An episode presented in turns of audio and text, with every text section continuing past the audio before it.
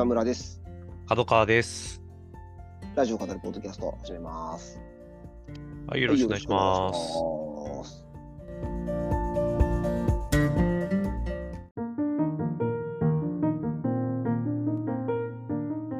はいじゃあちょっと今週も2人でということになります。よろしくお願いします。はい、よろしくお願いします。ちょっと今、収録前に雑談的にちょっと話したんですけど、うん僕らもね、この中でああの取り上げることもありますけど、あの東はい京ポート許可局が、はいはいはいはいはい。毎年ですかね、あれ、あのこうイベントをやってますけど、ジャパンツアーってやつですね。うん。制作費をね、それでうん確保するというね、うん。毎回ね、すごい人気で、すぐね、結構埋まっちゃうイメージですけど。で、もうだいぶね、リアルでできるんで、は前回はあれだったのかな、リアルでやって、オンラインが多分なかったらしいい。んですけど、で、今回はオンラインもやると。で、それやっぱりオンラインの要望というか、うん。うん。まあ、地方でなかなかね、行くの難しいっていう方もいると思うので、うんうんやってほしいっていう声が多くて、オンラインもやるということ、まあ、いわゆるハイブリッドで。やることになるらしいんですけど、オンラインのチケットをリアルのチケットと同額にするらしいんですよね。うーん、そうなんですね。僕それちょっと知らなかったな。うん。多いケースとしては、かリアルが5000円で、はいはいオンはラインは2000円とか3000い。円まあそういうの、みたいな。よく、よくあるイメージですね。よくあるイメージですよね。ただ、オンラインでやろうとすると、うんもちろんその、コストを下げてやることもまあできなくはないとは思うんですけど、そうんの、業局の方々的には、その我々はそのちゃんと外部業者入れて、うん。その配信にきちんとそのお金をかけてやることになるから、うんうんむしろそのお金がかかることになってしまう。まあそうですよね。うん。で、まあ、リアルで来てくれる人っていうのは、うんそのまあ、チケット代以外にも、うん。まあ来るためのお金だったりとか、うんもう時間も拘束されてっていうのがあって、うんオンラインだといつでも見れて、うんうんどこでも見れて、かつ、まあ、期間内とかだけかもしれないけど、何回でも見れると。なので、むしろ、その、オンラインの方が安いっていう方はちょっと、うーん、みたいな話を以前もされてたらしいんで、うんうんうんうんでそこがベースになってて、最初なんかオンラインの方が高くしようっていう話があったらしいんですけど。ちょっとさすがになかなかそれは難しいかなと、とりあえずじゃあ同額でやってみようっていう、あの実験というか、それでどうなるかっていうのを見てみたいっていうところもあるらしくて。そういうチャレンジをね、してみることになったらしいんですけど、ううんん、あの、面白いなとね、思いながら。確かにねう。ん、聞いてました。あの、なかなか勇気あるというか、うん。うん、あの、一般的なこの感覚からすると多分、パッと見たときに、高いなって思われる。感じだとは思うんですけど、でも確かに理屈聞くと、まあそれはそうだよなとも思いますし。まあそうっすよね。う。ん。確かにね。ラジオのイベント、今だとね、オードリーのうん。東京ドームがね、一番話題ですけど、うんこれうんね、だいぶもうチケットが取れないんじゃないかっていう話でね、うん。なんかね、外れたとかっていう形ねで、こう嘆きの SNS 投稿をちらほらと見ますね。ねうんうん。あれなんかもね、どうするのかなと。今のところあれですよね、多分リアルしかやらないそうですよね。なんかね。またうん DVD とかでしたっけ？なんか、うんそういう形でまた出るイメージはなんかありますけどね、なんとなく。あの、うんいわゆる円盤が入円盤みたいな、なんかそういう形。があったりするのかな。うん。まあ、なかなか不思議なもんですけど、後からね、見れるのももちろん嬉しいんですけど、うん。リアルタイムで、そのその場に入れなくてもね、うんうんうん。見れるなんか喜びみたいのもあるから、うん。やっぱ配信もね、あったら嬉しい人が多いんだろうなと思いますけど、そうですね。ここら辺もこう、なかなか感覚が今後どうなっていくんだろうなっていう、うんうんうん、この許可局の取り組みちょっと注目していきたいなと思いましたね。うん。ですね。うん確かにね。なかなかでも、その感覚的にね、なんか、そこの、どっちかというと、この、消費者側というか、こちらはいお客さん側の感覚的な部分で、う、んそうですね。なんだったら、こうね、無料で配信とかもあったりとか。するわけじゃないですか。その、うんそれこそコロナ禍中のフジロックとかで、うんうん。あの、全部、こう、オンラインでも流しますみたいな。そうですうね。ん。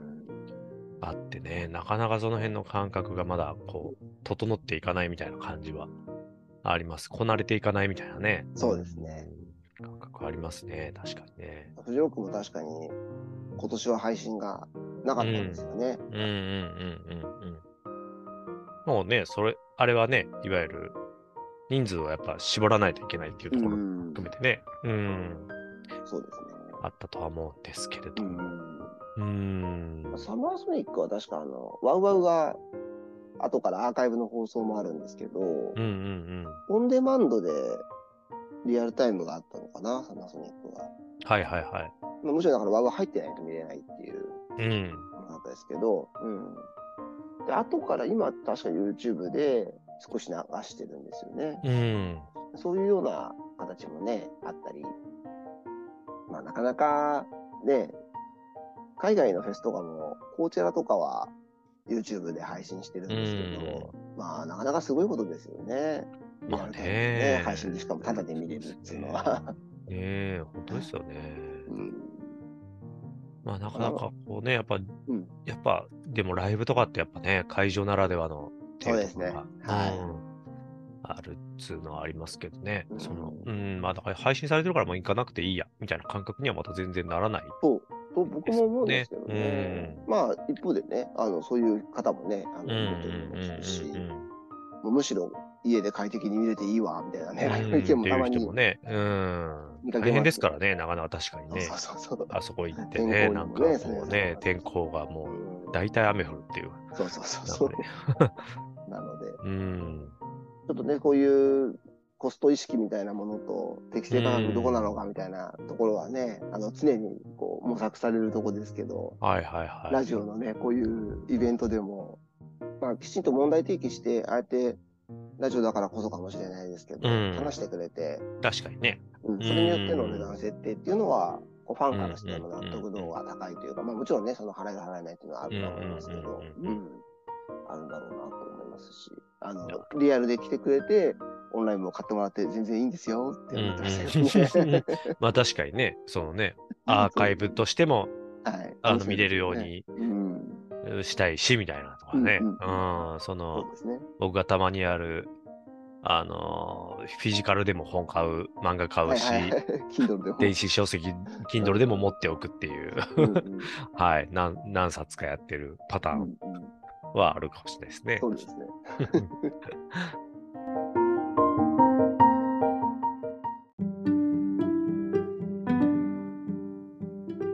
はい、じゃあ先週ですけれども、はいはいはいはいはいはいはい。ちょっと角川さんに聞きたかったんですけど先週あの、鈴木清純監督のあ特集。がアトロクで火曜日にありましたね。映画監督。うん。生誕100周年を迎えたうん今の影響を与える映画監督、鈴木清純特集で、で僕は鈴木清純さんのこと全然正直知らない、まあ名前しか知らないので、うんただ、今回のあの、ジョン・ウィックの新しいやつ、はい。まあ大阪が半分ぐらい舞台ですけど、うん。その大阪のシーンなんかがすごくその鈴木清純的だっていうふうな話があって、うんうんうんあと、ミュータント・タートルズとかも監督そうがですね。映像でね、あの、オマージュというか、うん。リスペクト鈴木みたいなことをね、あの言ってたみたいな発言があったりとか、なんか、なんかでも両方ともすごくあの好きなので、うん。あ、そうなんだっていう感じだったんですけど、うんうんうんえーまあ香川さんはちょっとそこら辺お詳しいのかなと思って。いやー、僕、実はね、そうなんです。僕もね、鈴木清純さんは、ちょっと追い切れなかった。あ その、うなんですね。うんですよね。だから、その、まあ、学生時代ですよね。めうんうんうん大そうですよね、めちゃくちゃこう、ガーッと掘るっていう、うんうんあの、形で、オペレッタ、たぬき御殿。あこれですか、出てたっていうのは、あのや役者として出てたってこと？いやいやいや、あのー出てたというか、その、公開されていた、オペレッタたぬき御殿えーっとは、行ったな、確か。あれがやっぱすごい話題になってましたね、あの頃。そうなんで。ねピストルオペラ、オペレッタたぬき御殿、ツイゴネロアイゼンみたいな、その、いわゆる、うんうんうん。そのリアルタイムでピストルオペラとオペレッタたぬき御殿は出てたので、そこから、なんかその、追放で寝るアイゼンはやっぱすごいらしいよみたいなの聞いて、うんうんうん見たくらいかな。見解レジーも確か見てますね。うん今、映画 .com で、はい。オペレッタたぬき御殿のページうんうんうん見ましたけど、うん。役者陣すごいですね。あ、そうそうそうね。三井、小田切城、薬師丸ひろ子、うんゆきさおり、美空ひばり。そうそうそうそうそうそうそう。へえ、うん。そう。あの頃、でしょ2000 2005、そう僕が2005大年学、ぐらいですよね。うん僕が大学3年ぐらいの時だったな。話題にやっぱなってました。うん、あ、そうなんですよ。う全ん然知らなかった。そうそうそうそうこそう。の、今あれですよね。水合ネイルワイゼンは、うん。リバイバル上映みたいなのをね、そうですね。してるんですよねうん。夢二とかと一緒に。そうそうそう。だ僕もだから、あの、ちゃんと実は知らないんだよなっていうゾーンの監督さんそうなんですね。で、うん。で、まあ、もちろん見て、あ、面白かったなとか、あ、なんかすごいなっていうのはうんうんうん、あったんですけど、まあ、あのーそれ、学生時代見てから、そこからね、社会人になってなかなか追う時間もなかったんで、あの、掘り、掘り、ディグる時間もなかったんで、うん そう、そうそう、名前はもちろん知ってるし、巨匠としても知ってるけれども、うんうん、ちゃんと知らないんだよな、実はっていう。うん。あの、ブックライフトーク的に言う、実はちゃんと触れてない、あの、タイプの映画の作家さんっていう感じでしたね。うん。ぶ日本映画すごい好きなんですよねっていう時に、そうう、ん鈴木清純さんの話題になるとちょっと、あ、鈴木清純さんはちょちゃんと知らないんだよな、みたいな 感じになる、はい。監督さんでしたね。うん。なんかね、あの、東京流れ物とか、殺しの楽園あたりは、うんすごいね、いろいろ影響を与えてるみたいで。ねえ。うん。世界観がやっぱね、全然う、んすごい、まあ、何本か見ただけでもやっぱ、全然、本当すもうこの人にしかない世界観っていう感じなんで。うん。なんかこうね、シルエットに、うん。後ろがこう、きらびやかな。みたいなね、映像になると、すごく鈴木青春的だって敵っていうね。なるってね、話してましたけどう、ん、なんかすごく最近確かにそういうの見かける気が、しますしその、あんま、本当に僕、もう名前しか知らないぐらい、本当に全然知らなかったんですけど、うんうんそういう海外の、まあ、主にあれですかね、アクションが多い映画の監督さんってことなのかもしれないですけど、そんなにすごい影響を与えたというか、なんか、人気があるというか、うんうんだったんだなっていうのも、ね、キルビルとかもね、あの、あまあそうですね。うん、キルビルはまあもう典型的だっていう感じですね。ね、ねそうなんですね。あの当時も言われてた気がします。あん。そうなんですね。なんか、ああいうなんかその、日本の捉え方っていうか、うん。で、なんかどこから来てんのかなってずっと確かに、うんうんあのうん、ふわっと思ったところがありましたけど、うん。あ、そうなんだっていうのが結う構ん。あって、ちょっとすごく見たくなって、うん。うん、今回のね、今の特集上映まあでもいい機会ですよね。そうですよね。確かにな。ね、あの、うんゲストで来てくれたうんうんうん。森直人さんのうん。お話もすごい面白かったな。面白かったっすね。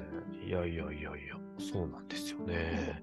確かにそのね、うん、もう、オペレッタがた最後の作品かなああ、そうなんですね。うん、とかだから、その、いわゆる新作とかがね、あ、もう、もうな、もうもちろんお亡くなりになられてますけど、その、最近撮られた作品とかがあれば、その、2008年以降とかだと、シネマハスラーとかムービーウォッチメンにね、うんこう、上がってきたりすると、この、ね、こう、歌丸さんも、その、いろいろこう、鈴木清純さんってこういう人で、みたいな話をしてくれる機会があるので、あ、知る機会もあったんでしょうけど、そうね。いう感じにはなることはなかったので、うん。うんやっぱちょっと、一昔前の、ね、あの、監督さんっていうイメージだったんで、ううん、こうやって特集があると、しっかりと、うん、知る機会になりますね。そうですよね。特集上映なめちゃめちゃ興味湧いたな。うん。こう、アトロク内でもね、人気のある作品に影響を与えてるっていう感じの印象ありましたね。うんうんうんうんうん。ジョン・ウィックなんかね、特にそうです。そうですねうん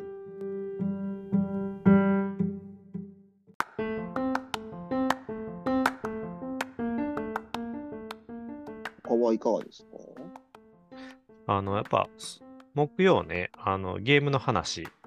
あ、はい木曜じゃないか。もう今、あれだ。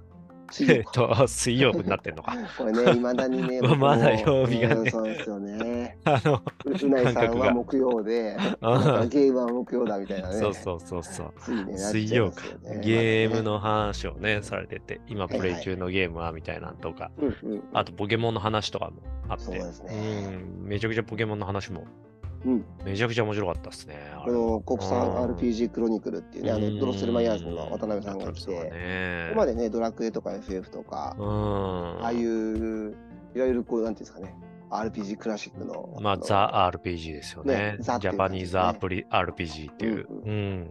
ご説明があれめちゃくちゃ面白かったですけど、はい。で今回ポケモンで、でまあ、僕も改めて、うん。僕ポケモンってゲーム全くプレイしたことないんですけど、はいはいはいはい。やっぱあの世代的にやっぱあれですかね。なんか、うん、確かにもう、中高になってるぐらいの頃にで、うんん出たみたいな感じですかね。だから全然その歴史的なものも分かってなかったし、その話で出てましたけど、ゲームボーイで作ろうって言って開そう発始。まったけど、そうそうそのもう発売された時にはもうだいぶゲームボーイっていう機種自体が、そうですよね。古くなったまではいかないけど、マスケットは新しいものとして、まあもう、ね、当時はね、もうプレステ、サターうンんってなってきて、で、任天堂はね、それこそもうバーチャルボーイうん。を出していて、あと懐かしいですね。ね、あの頃はバーチャルボーイがもううん、完全な後継機っていうぐらいの感じで、あのやってたから、はいうはいはいはい。ーん、そこでゲームボーイ？みたいななんかね、そうですね。感じがあったっていう話でね、うーん、いいものはできたけど、これゲームボーイで出して果たしてみたいなね、ねえ。うーん、確かにそそういう時代感が、うん。もはや忘れてるっていうか、あ、確かに確かにとはちょっと思いますね。思いました思いました。ねうんうん。でっかい私、でっかいゲーム、ゲームボーイね、当時、まだ、ほんと今、今考えるとねでか？っていうね。画面に対してね、そうそう画そう面以。外の部分のでかさうん。がね、もうすぐブラウン管テレビをちょっと思わせるような分厚みがねね、そうです あのね。あってね。本当なんか、お弁当箱みたいなね、ねえ、それに対して画面が小さくてね。ねえ今考えると本当にちっちゃいですけど、海外での売れ行きとか、うん影響とか、ちょっととんでもなかったんだなっていうのもね、うん今になっうんてあの聞いて思ったところですけど、うん。なんか不思議なもんですよね。あの前にポケモンの話、アタックでうん。出た時にも、ピカチュウはゲームの中では特にそのメインのキャラクターじゃなかったみたいな。そうですよね。小汚小汚いハムスターみたいなぐらいの。いや、まあ言い過ぎかもしれない。マジで怒られるかもしれないですけど。いや、デザインも違ったんですよね。うんやっぱアニメで、あれなんですかね。そうそうそうそう。デザインも違ったしう。うん。あのーまあ、初期、初期のね、3つ三つの、どれを連れていくか選べるっていう、その3つのモンスターの1匹ではあるですけれども、ゼニガメ、人影、えーピカチュウかな？うん。の中から選ぶっていう感じなんですけど、やっぱそういう、まあ、だからそういう特別な存在ではあるけれども、まあでもそのな、まあ3つの中の一つっていう感じでもあるし、みたいな。うんうんまあアニメというか、あれですよね、そのコロコロでの漫画とかのところから、やっぱこうフィーチャーされていくっていう感じになってったってところですかね。うん。そうそう。結構、てか全然知らない話多かったっすね。僕は。うんか、懐かしいとかっていうよりは、やっぱその当時のゲームのカルチャーに全然触れてなかったなっていうか、うんかすごい面白かったです。新鮮にこう、今めちゃくちゃメイン、メインっていうかこう、でかいあの、んコンテンツになってるものが、どういうふうな経緯でそうなってったのかみたいな話聞くのっね。て、あの結構どのジャンルでも面面白いなと毎回思うんですけど、うん。今回すごくそういう感じで楽しく聞きましたね。ですね。うんなんか、あとなんかその、面白いなって、やっぱその、今となっては当たり前となってるその楽しさ、その交換するとかっていう、はいはいはい。集めるそとのかね。ね、集めるとか、そうんその、それ、その概念自体がまだないときに、うんうん果たしてこれはじゃあ何のためにやるのかみたいな、なんか、そうんのうん、っていうところは確かになんかね、うんあるんですよね。ゲーム内の、やっぱこの行動原理というかね、うん何をモチベーションとしてこううん駆動させるのかっていうね、うん、ある意味ストーリーテリングとかとも近い部分なんですけうれども、ん。すごい、うん、なるほどなって思いましたね。その子供のいわゆるテレビゲームがある前からある感覚というか、うんそのプロ野球カードみたいな感覚ではい。集めることの楽しさみたいなのをね、うんそこを絶対にあの重視したというかね。そうですよね。あとうん、昆虫採集ですよね。あ、そうそうそう、昆虫採集、うんいわゆるね。うん。そうそうそうそう。それは確かにねっていう。まあでも、うん、すごい。これをそうですよね。だからコスト下げて販売価格下げれば、そこの部分をこうあそこをこうこだわらなければ販売価格下げられるけど、うん。集められるっていうことにこうちゃんと重きを置いてそうすると販売価格がちょっと上がっちゃうけどでもそれでいこうっていうね、うん判断をしたみたいないやいやいや、話がありましたけどね。そうですよねまあ。すごい英断ですよね。うん。いや、いいのできたね。200万本売れるよって言ったけど、で、200、ね、そういう評価を言ってもらってたけど、やっぱ当時、そのゲームボーイで出すっていうところとかうん含めて、こう足かせになってみたいなうんね、うん、のはあったって言ってましたけどね。やっぱ、じわじわっといきましたよね。そうん。あの当時に公園でゲームボーイやってる子供たちがうん。なんかこうすごくいっぱいいるなっていう印象が、うんうんううん。他のねハイスペックゲームはあるはずなのになみたいな、印象確かにあったような気がしますね。うんなんとなくうんすげえ流行りましたね。僕も、その緑、赤、緑あたりまで、その最初はやったんじゃないかな、確かなうん。金、銀もやったな気はするな、ちょっとだけ。そうですよね。あの、ピカチュウの 声優さんはいはいはい。は、あの、僕は仕事の関係で、ああのそうですか。うんえっと大谷さん。大谷育恵さんですそうですよねうんねうん。あの、ベネッセの、それこそチャレンジのキャラクターで、コラショっていうのがいて、へえ。まあもうえ映画も何本も作られてるような、結構。ああ、そうなんですね。うん、そうなんですよ。へうん。あの、一般認知度ランキングで言ったら、なんか、チョチョッパーとかのね、あの、春ぐらいーワンピースの。の。うん、そうそうそうそう。そう小学生の認知度なるほど 9, 割弱みたいな。うん。ええああいう学習教材に出てくるってことそうそうそうそう。であ、うん、あの、映画にも、映画も公開されたりしてる感じのキャラクターなんですけど、あそそのコラショのね、声優さんが大谷さんなんですよね。そうなんですねうんそうそうそう。それで、よくね、あの、収録、MA っていうんですけど、音取りの時に。うあ、ん。へえ、あ、MA。はい。来てもらって。声優さんたちは本当パッて、もう短いショートタイムで、パパパッと仕事して、パッて帰ってくる。ええ入れ替わり立ち替わりでもうあっていう感じそなです。うんですね。すごいですよ、プロ、プロ感がね。う。うんん。あれ、コラショってどんな感じだったっけみたいな感じで、こう最初、音合わせみたいな感じでね、声ちょっと出したらそうか、そうか、そうか。そうですね。いろんなね、役やってらっしゃるこれか、あ、あ、思い出してきました、みたいな感じで。うん。最近またピカピカしか言ってなかったから、みたいなああ、感じなるほど。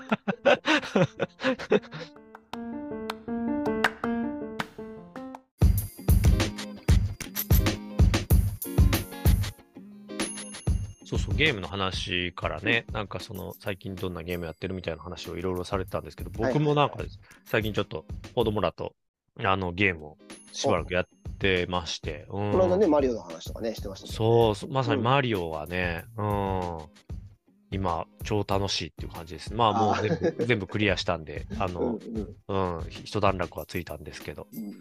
やっぱ横スクロールですね。あ、でも、ポケットモンスターもそうですけど、やっぱその、うん、ある程度のその制約というかなんか、何でもかんでもできるってなっていくことが、本当決して面白さに直結するわけでもないんだなっていうか、いやーうん。ね。ああいう世界線の中でこう、ちゃんとこう、面白く作れるというか、うんその中でまだまだできる工夫があるんだなっていう、えうーん、のはすごいこう思いましたね。面白いなって思って。なんかこの間、角川さんから聞いたときうに、ん。ちょっと、なんていうんですか、あの、クラシカルというか、うん昔のマリオっぽいみたいな。もう完全にその横スクロールですからね、いわゆる。うん。その、要はフォーマット的には、それこそだからファミコンの時とかと、うん。あの、大きく変わってはないけれど、うんそ。の中でいろんな新しさがあるってことなんですそう、新しさをね、まだまだ生み出せるんだなとかね。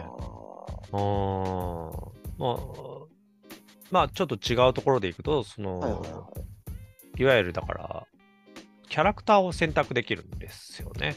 あのマリオとルイージだけじゃなくて。マリオとルイージだけじゃなくて、もう、何体、何体ぐらいいるんだろう。あの、10は以上はいるな、あ多分。うんちょっとあ。の、マリオカート的な感じってことですね。そうそうそうそう。ピーチを選ぶかとか、はいはいヨッシーを選ぶかとうんかうん、それこそなんかもうね、色もっともっともっとこう、マニアックなキャラクターからいっぱいいるんですけれども、で、その選ぶキャラクターによって、なんかその出せる動きとかも違うんですよ、ちょっとずつ。あ、な、あ、なるほど、なるほど。そうそうそうそうそう。僕で、だからやっぱ、ヨッシシーとか選選ぶと、初心者向けだったりとかして、あこう、クリアしやすくなるんで、そうそうそう。あ、そうなんですね。うん。とかっていうのは別になんか初心者モードとかじゃなくて、うんうんうん。それとなくな、そういう風になってるみたいなところとかも、まあ、うまくできてるなとか思うし、うなるほどね。それぞれね、なんかね、なかなかうまく作られてるんですよね。うん新しい要素とかも入ってて。なるほどなっていうのはね、ちょっと思わせてもらいましたね。うん。素晴らしいユーザーインターフェースだっていうのをね、この間も話しましたけど、確かに説明書をね、あえて開くようなものではないですねね。やめてしまうっていうのがやっぱそうなんですね。説、もう今はね、説明書ないですからね。そうですよねダウンロード時代でもあるし。ううんん。やはりこう、ね、チュートリアル的なところでうん。やりさせるっていうのはね、いかにね。うん。感じですけど、うん面白くっていうのはありますけれどもね。いやいやいや、なかなか楽しい、楽しいゲームライフをいい。ですね。うん。うんやっぱね、そうやって誰かと一緒にやれるっていうのも、そのゲームのすごく大事な要素ですもんね。そうですね。うんうん。多分それこそその、今から20年前にマリオをやってた人がタイムスリップして未来の今に来て、突然やってもできるゲームでありながら、新しいっていう、うんうん、その作りはね、見事だなっていう、うん、感じでしたね。なんかうちの妻は、桃鉄すごいやりたがってて、あ、ワールドですか？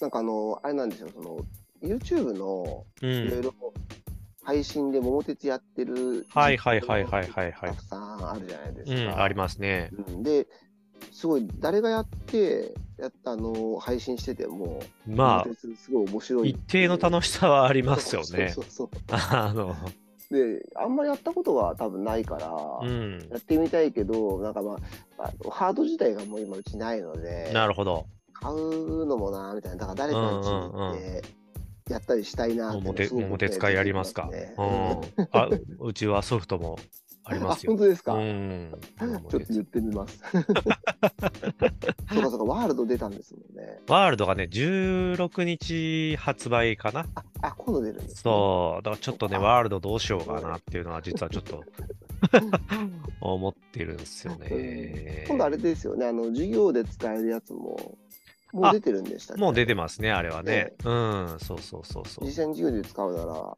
無料で確か配信がされるんですよね、うんあれって。ですね。地理の勉強でね、できる。はい。確かに、桃鉄で覚えたっていう人多いですもんね。いや、相当桃鉄でね、うん、桃鉄と信長の野望はね、そうですね。やたらとそれで覚えた系が、確うん、あるという、ね、こいつ詳い。しいなと思うとね、うん大体どっちかだっていう。うん妙にマニアックなところにね、そうですね。詳しいとい桃鉄は、でも楽しいですね、やっぱね。ね、ううんん、楽しいですようね。ん、間違いないですね。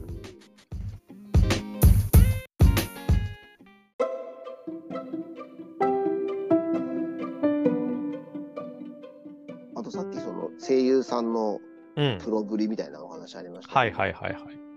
あの工藤さんに言ってもしょうがないんですけど、うんで今回のその愚痴を聞く相手が、ゆるパーツモデルの方だったんですよ。はいはいはいはいはい手。だれとか、うん。手だけで、はいはい CM で映ったりする。あの、まあ、そこまでは別のタレントさんなんですけど、うん。アップで映る瞬間がね、うんうんうん。その人のあの映像に入れ替わったりするわうんうんけですけど、うんうんうん。あの人たちのなんか、プロぶりもすごかったっす。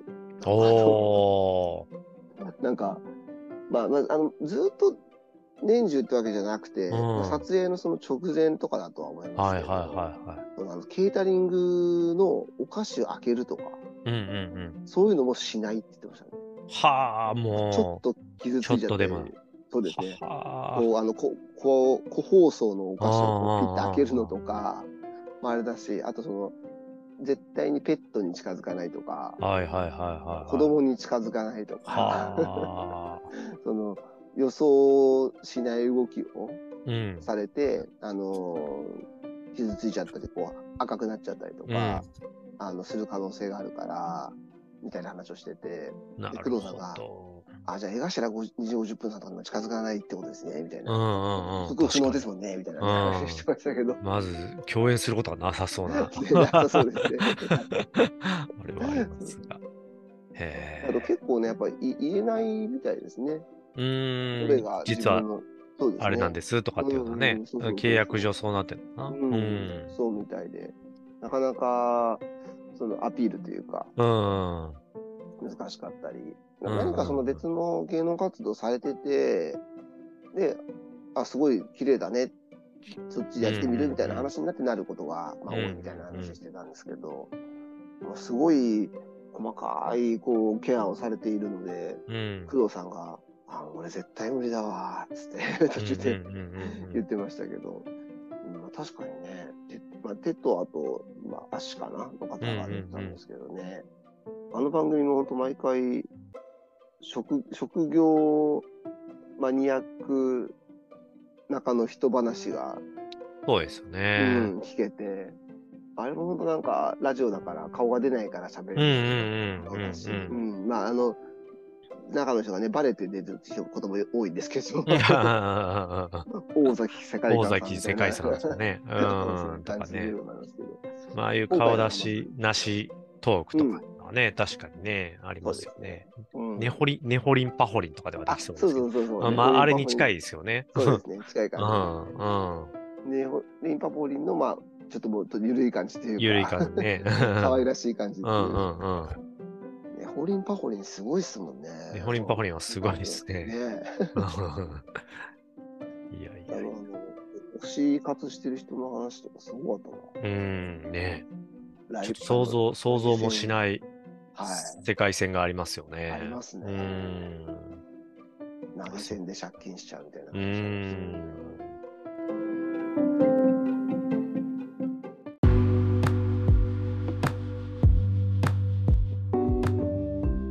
来週のはいムービーウォッチメンがあれですね、ゴジラマイナスワンあ、そうですね。ですはいね。はいはいはい。うんじゃあまだちょっと見れてないんですよね。僕ね、行き行きまして、初日にね。あ行きましたか？うん。初日にはすごい。はい、息子たち2人と、ううんん、行ってね。いや、おも面白かったですね。あ面白かったというか、うん。まあ多分歌丸さんは言いたいこといろいろあるとおっしゃってましたけど、まあでも面白かったとは言ってましたね。うん、すごく、うんうん。すごいな。まあ、ね、あの山崎さんらしい部分ももちろんありはしたんですけど、い、やーなんか、シン・ゴジラってやっぱね、ちょっと、ある意味イレギュラーな作りというか、あの、そうですね。はいはいはいはい。はい。この間だから改めて見返したんですけど、うん。あのやっぱやっぱ変わった映画だなっていうねめっちゃ面白いんですけど。はい。僕なんかも大好きです。うん。はいうん。っていう中ですごい超王道でしっかりと作り切ったっていう感じでね、うんうん。うんうんなんかいやすごいなって思って。あ2014年にあのギャレス・エドワーズ版のはいはいはいはいゴジラが出た時に、はい。うわーすげえなってやっぱ思うと同時に あもう日本ではゴジラこれ作れないなって僕思ったんですよねあの時に。こんこんなことをやらややられてしまったら、うん。やっぱなんかこう着ぐるみだったじゃないですかそれまでのはい。やっぱ、はい。ジャパニーズゴジラって。ねうんなんかこうすごいそういうもんだよねとしてちゃんと見見るっていう目線に立たないとなかなか見れないっていうものなイメージがあやっぱずっとあったんで、ってなった時にシン・ゴジラが出てうわこういうやり方でこうねあのうん。新しくできるのかっていうのはあったんですけど、やっぱでもちょっといわゆる今までのゴジラの世界線の中ではちょっとイレギュラーな存在っていう感じだったのが今回いや、完全国産ゴジラとしての、ちょっとこう、もう一回始動するっていう、う。うんーん、ことが、これではできたなっていうね。感じがありましたね。うちも妻がすでに見てて、うんうんうん。あ見に行ってくれってすごく結構いやー、強面白いすごかったっすよ。うん。続編もね、きっとあるでしょうし。あ、そういう感じなんですね。いやー、あるんじゃないですか。そう続編というか、まあ、多分大ヒットし、まあ、今知ってるし、うんうんすると、そうですねもっとすると思うんで、作っていくでしょうね、これは。うん。で、海外でもね、売れると思うんですよ。そうそう、昨日ね、LA でプレミアがあったらしいんですよ。あ本当ですか？うん、やっぱね、あの、評判良かったっていう。いや、そうなんですよ。あの、シン・ゴジラはやっぱ、ハイコンテクストすぎるから、海外で全然売れなかったっていう。う。あのうんのがね、もったいないなっていう気もするんですけど。うん分かまあ。だろうな、だろうなとは思うんですよね。まあまあ、そうそう。まああの それもある、それもある。そうなんですよね。あの、でもこれはね、海外でもいけるし、海外市場が見える、やっぱね、ゴジラってね、数少ないうん。日本の海外を狙えるコンテンツというか、あの、IP の中でうん、やっぱね、シリーズ化していったら、ちょっとこう、うんいいんじゃない、いけるんじゃないかなっていうね、なかなかこう、韓国のね、うん映画がどんどん海外でそうですねっていう。中で、こう、うんなかなかっていうところもあったんですけど、これいけんじゃないかなっていうね。感じが。ありましたね。うん。まあ来週ね、また歌村さんの話も楽しみですけど。うんうんいいタイミングでね、ちゃんと当たってくれてですね。よかったかもしれない。いや、子供たちもね、だすごい大興奮で、へで、それを受けてね、この昨日、実はあの、ギャレス・エドワーズ版ゴジラをね、見てなかったんで、やっぱギャレス・エドワーズ版初めて見た時もそうだったんですけど、やっぱあの、ゴジラの登場シーンがもう完璧すぎて、あの、ー演出的にも。。うーん。ねなんかムートーっていうね、なんかご、はいあの違う怪物が出てくるんですよね。あ、そうなんですそうそうそう。見てないか。なゴジラだと思って見に行ったら、うん。なんか出てきたやつが 全然ち知ら知らん、お前誰だみたいなやつが 出てきて、大暴れしてるもんだから、え？みたいになってたら、ゴジラがちょっぽいやつがなんか近づいてくるみたいな演出があってで、もうムートが大暴れ、空港で大暴れして、バーンバーンみたいな感じでこう、飛行機とかも爆破してって、うんうん。うわ、大変だみたいな、すごい逃げ惑う人たちがいるところに、なんか、ズーンってこう、でっかい足が、もう、ムートとか比じゃないぐらいでけえ足が、こう、出てくるっていうところで、見てるこっちもそうだし、そう、逃げ惑ってる人たちも、そう、そうなんですけど、二度見みたいな。え？みたいな。から、もう、その足からだんだんだんだん上がってって、顔が出て、うわ、ゴジラだっていうところから、もう、あの、叫び声、ダーンみたいな感じで、こうね、もう歌舞伎なんですよ。あはい。大見もう見え、バシーンみたいな、もう。いや、もう、占領役者っぷりがすごくて、はいはいはい。見せ方も完璧に分かってる感じでね。なるほうん、ど。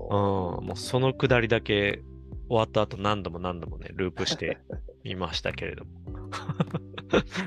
ギャレス、今はね、あのザ・クリエイターっていう映画うんうん公開中で、山崎さんとなんか、イベント一緒に登壇してたうん。のかな、あそうそうそうそう。ねギャレス・エドワーズもね、ななんんかいっぱいこう、このやり方があったかって思いましたみたいな、ねいろんなね、うん、こういう演出に関して。ねううんん、あって。いや、だってギャレス・エド、分かってると思うんですよね。その、いかに少ない予算で作ってるかとか、あの、日本側の、あれが、もうだから、いや予算規模的に言ったらもう多分、10分の1じゃ効かないレベルで少ないと予算でやったと思うので、いや、すごいなって思いましたよ。う。うん。ん。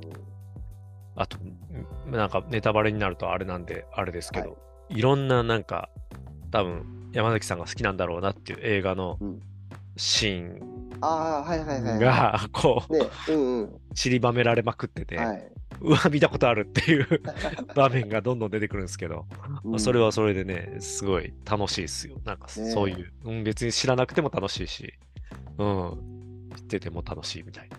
うん、やっぱね、あの、神木隆之介さんもね、すごいうん、素晴らしいって、確か歌丸さんも言ってたかかな、確か。うん。神ドロセル・マイヤーズのね、うん。あの、渡辺さんも話してましたけど、ドラマ部分と、うんうん。そのゴジラ、はいはいはいはい。怪獣ものの融合のさせ方ってやっぱ一番難しい。ところがあって、正直、ギャレス版ゴジラも、うんそこはまあまあまあっていう、どっちかっていうと怪 怪獣の描き方最高だよねっていう感じで、だからまあ後半ちょっと寝ちゃったんですけど、今回も。あの、そこはね、まあまあまあ、ちょっとウェットな部分で、まあ好き嫌いは若干あるかもしれないんですけど、うんうんうんうんあの、非常に楽しかったですね。うん。できれば、ウォッチメンやる前にね、ねえうんうんうん。思ってますね。よかったっすよ。うーん。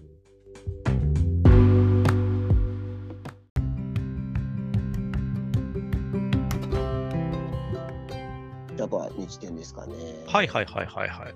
あの、安住さんがお休みでね、若林さん。はい、遅い夏休み、ね遅遅すぎるにも程があるぐらいの遅い夏休みでしたけど、まあでも、社会人あるあるっちゃ社会人あるあるですけどね。僕もよくはいこの辺に撮ってたな。まあ、しっかりね、あの、ザ・タイムもね、休まれてうん。うたんで、ん。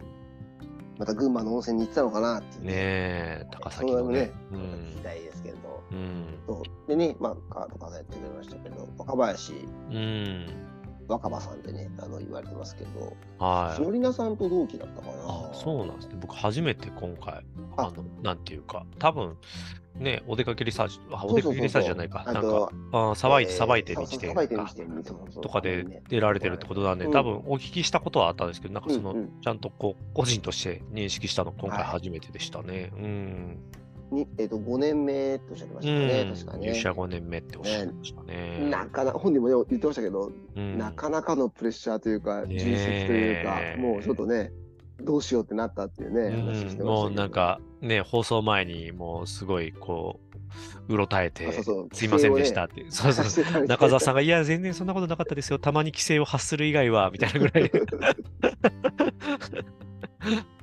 うん。で若林さんのね、うん帰国子女という、そその帰国子女になった経緯というか、のね。話をオープニングでね、されてたんですけど、今となっては帰国子女をある意味強みに して、あの自分の武器だと思って、うん。っていう形でやってるんですけど、そうなるに至るのにも実は時間がかかって、むしろコンプレックスだったみたいな話から、ねその歴史を紐解いていくように、うんあのね、お話があったのがオープニングでしたけど、面白かったですね面。白かったですね。ああ。小学校卒業1ヶ月前ぐらいに、うんうんうんうん。4月からニューヨークだからと親に言われて、そうですね。突然、もう普通にね、地元の中学校に行く気満々だったのが、うん。で英語も全然できないのにっていうので、うん。でいろいろね、説得あ、で、なんでしたっけ、あの、お前に選択肢はない、選択権はない 嫌だって言ったらね、うん確かにそれはそうなんだけど、みたいな。お父さんはまずね、その転勤とかでもなく、海外でちょっとね、働いてみたいっていうところから、そのそのために転職をして、ねニューヨークに行かれたっていうね。これうん。お父さんですよね。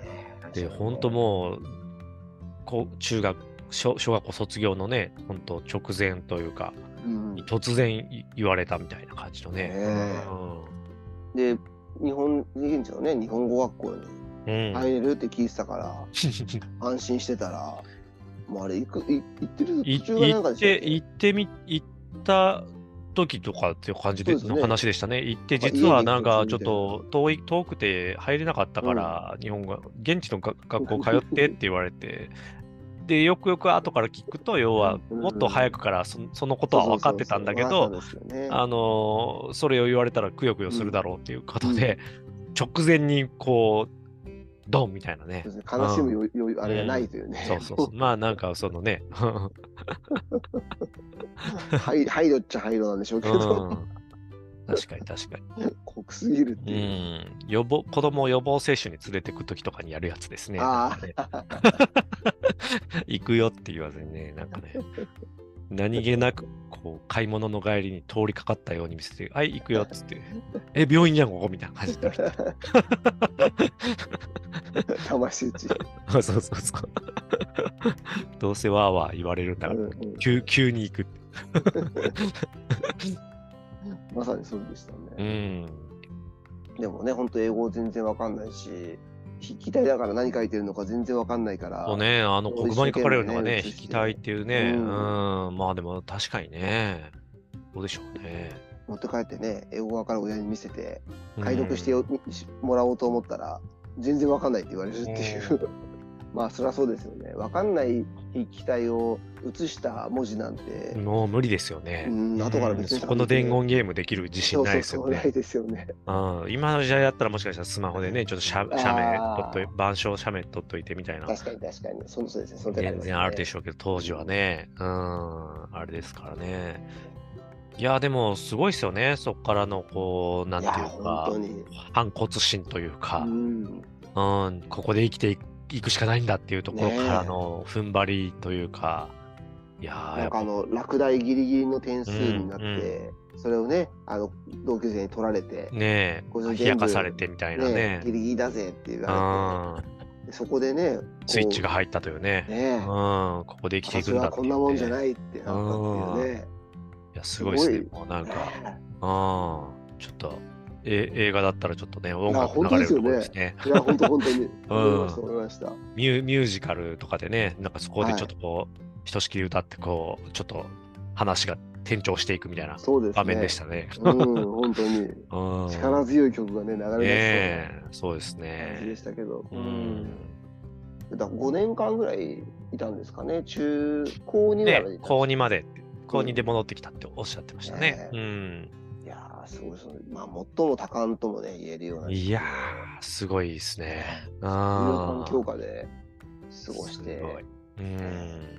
初日だって、帰ってくる最中にわ、もう声に出してワンワン泣きながら帰ってきたって言ってましたもんいね。やね、本当に無ね。理っつって。うん。まあ、そりゃそうですよね。無理ですよね。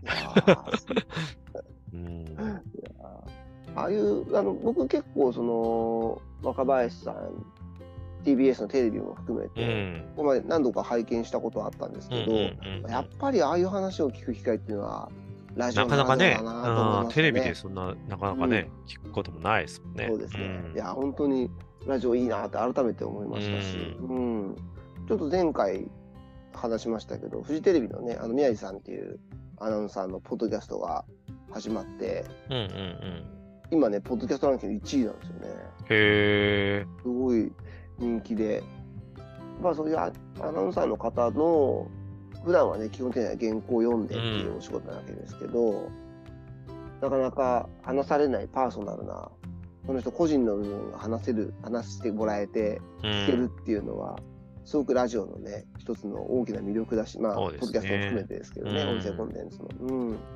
改めてそういうのをこう、聞きたいっていう、あのうん需要が大きいんだろうなというのは、今、うんうんうんこのね、宮治さんが始めて急に1位になってることとかも、そういううんこう、ある種の証明な気がするので、うん。うんうんいろんなアナウンサーの方にチャレンジしてみてほしいなとうんうんうん思いますね。うん。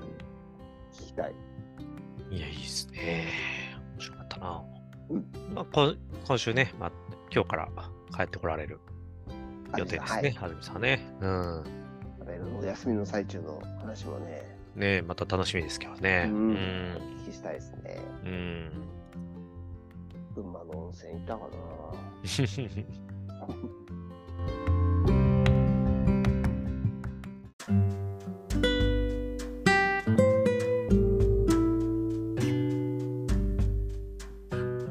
はい、じゃあ今週はこの辺ですかね。はい。はい。ちょっとあれなんですよね。アトロクのフューチャーパストがなくなったから、うん。放課後ポッドキャストの中で大体、はいはいはい。来週のお知らせをこうまとめてね、やってそうですね。ちょっと僕一つだけ要望があって放課後ポッドキャストが長すぎるじゃないですか。長いですね。2時間超えとかね。